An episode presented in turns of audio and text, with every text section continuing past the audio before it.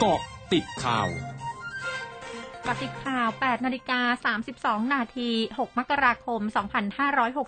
2565 สำนักงานคณะกรรมการการเลือกตั้งหรือกกต เปิดรับสมัครสมาชิกสภาผู้แทนราษฎร กรุงเทพมหานคร เขตเลือกตั้งที่ 9 แทนตำแหน่งที่ว่างตั้งแต่วันนี้ถึง 9 มกราคมนี้ เวลา 8 นาฬิกา 30 นาที ถึง 16 นาฬิกา 30 นาที ส่วนวันออกเสียงเลือกตั้งกำหนดให้เป็นวันที่ 30 มกราคม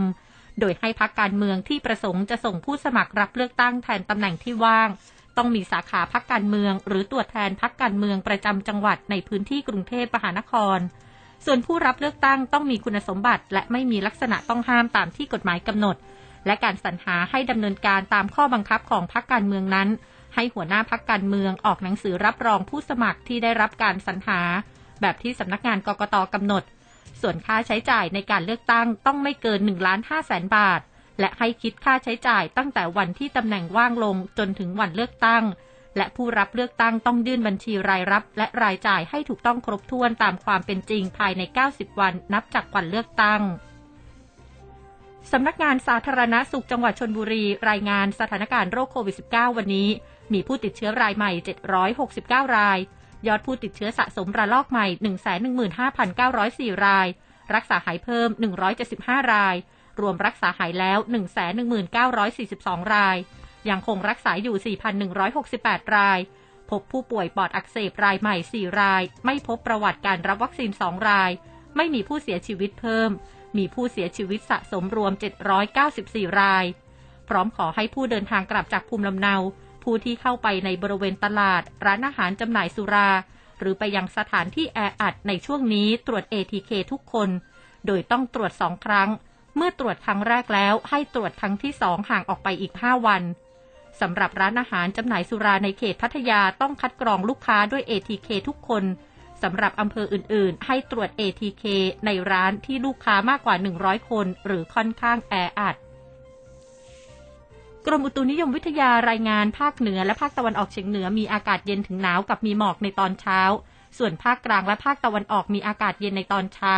สำหรับยอดดอยมีอากาศหนาวถึงหนาวจัด อุณหภูมิต่ำสุด 6-15 องศาเซลเซียส และยอดภูมีอากาศหนาว อุณหภูมิต่ำสุด 10-15 องศาเซลเซียสสำหรับมรสุมตะวันออกเฉียงเหนือที่พัดปกคลุมอ่าวไทยและภาคใต้มีกำลังอ่อนทำให้ภาคใต้ตอนล่างมีฝนบางแห่ง ขณะที่กรุงเทพมหานครและปริมณฑลมีเมฆบางส่วนกับมีหมอกบางในตอนเช้า อุณหภูมิต่ำสุด 22-24 องศาเซลเซียส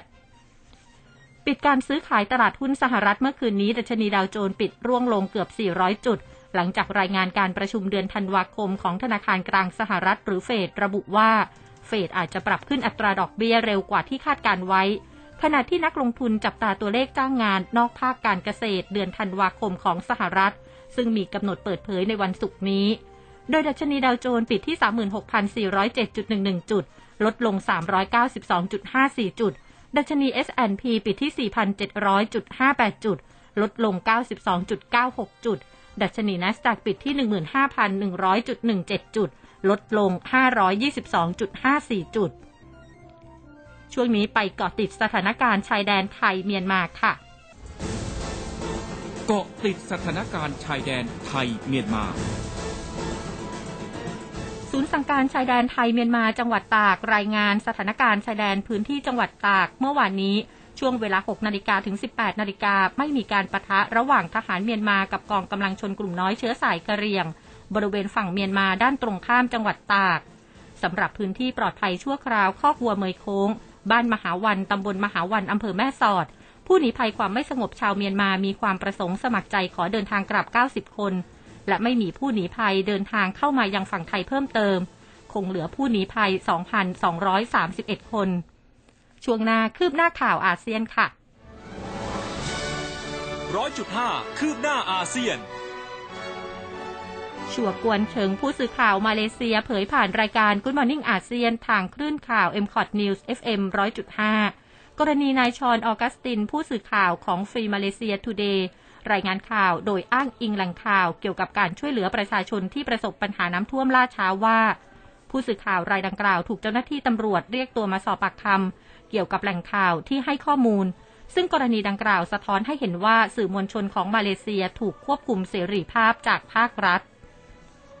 สำนักงานพิทักษ์พรมแดนของออสเตรเลียเพิกถอนวีซ่าของโนวัคจอโควิช นักเทนนิสชายมือวางอันดับหนึ่งของโลก และสั่งขับออกจากออสเตรเลีย หลังจากยอโควิชเดินทางมาถึงเมืองเมลเบิร์นวันนี้ เพื่อร่วมแข่งขันเทนนิสออสเตรเลียนโอเพนขณะที่ก่อนหน้านี้ยอโควิชระบุว่าใช้เหตุผลทางการแพทย์เพื่อขอยกเว้นการฉีดวัคซีนโควิด -19 ด้านนายกรัฐมนตรีสกอตต์มอริสันของออสเตรเลียยืนยันวันนี้ ถึงการยกเลิกวีซ่าของยอโควิชพร้อมทั้งระบุว่ากฎต้องเป็นกฎ โดยเฉพาะอย่างยิ่งผู้เดินทางเข้ามาในพรมแดนของออสเตรเลียไม่มีใครอยู่เหนือกฎระเบียบได้กระทรวงสาธารณาสุขอินเดียเผยเมื่อวันพุธมีผู้ติดเชื้อไวรัสโควิด -19 สายพันธุ์โอไมครอนเสียชีวิตเป็นรายแรกในอินเดีย โดยผู้เสียชีวิตเป็นผู้สูงอายุที่อยู่ที่เมืองอุทัยปุระ ในรัฐราชสถาน รวมทั้งเป็นโรคเบาหวานและมีอาการป่วยอื่น ๆ ขณะที่ทั่วอินเดียมีผู้ติดเชื้อสายพันธุ์โอไมครอนสะสม 2,135 ราย ทั้งหมดคือเกาะติดข่าวในช่วงนี้ภัยดัญญางานสถินรายงานค่ะ